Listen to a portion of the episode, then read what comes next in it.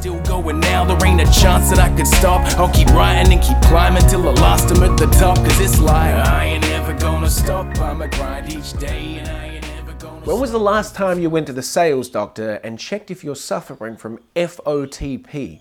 A very serious condition which a lot of salespeople, especially real estate agents, suffer from. Fear of the phone. It is real, it is out there, and it is killing people's careers. The inability to be able to pick up the phone and make enough phone calls to have a successful career. You know, I joke about it with one of my friends and a coach in real estate and say that, you know, we could provide all of these tools, every script, every dialogue, everything necessary for someone to be successful. But can we make them pick up the phone? And, and, and studying this is, is so important in me being able to help people be successful because it's the biggest thing that holds people back. You know, the average real estate agent makes less than 10 outbound phone calls per day, and in some cases, that is generous. To be successful in real estate in your first couple of years, you're going to be making in excess of 30 phone calls. Now, the first step to a cure is understanding the problem. Now, why do people have a fear of the phone? Well, it's, it's pretty obvious. The main reason it's a fear of rejection. It's what's going to happen on the other end of that phone.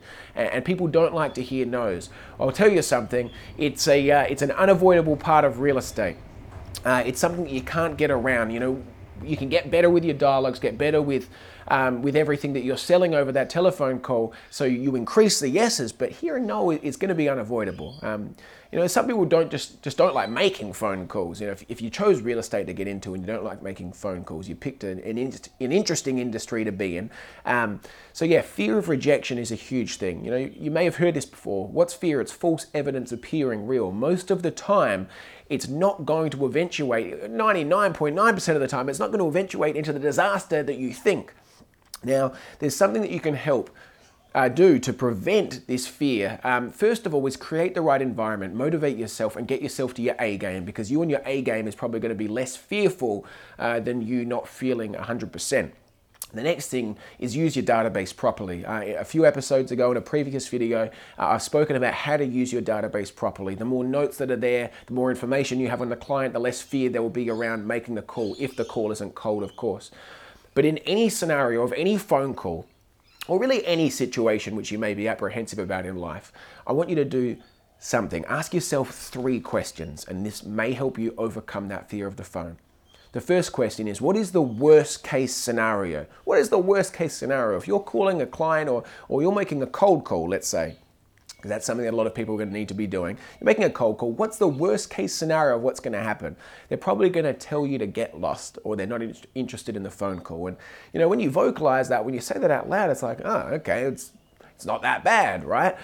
What's the most likely case scenario is the next question. What's the most likely case scenario? Well, that you know, if, if you're if you've got the right dialogues and you're calling with the right positive energy, they're probably going to be receptive to what you're trying to uh, trying to talk to them about. Maybe you'll gather some information, potentially even book an appointment for an appraisal. Yeah?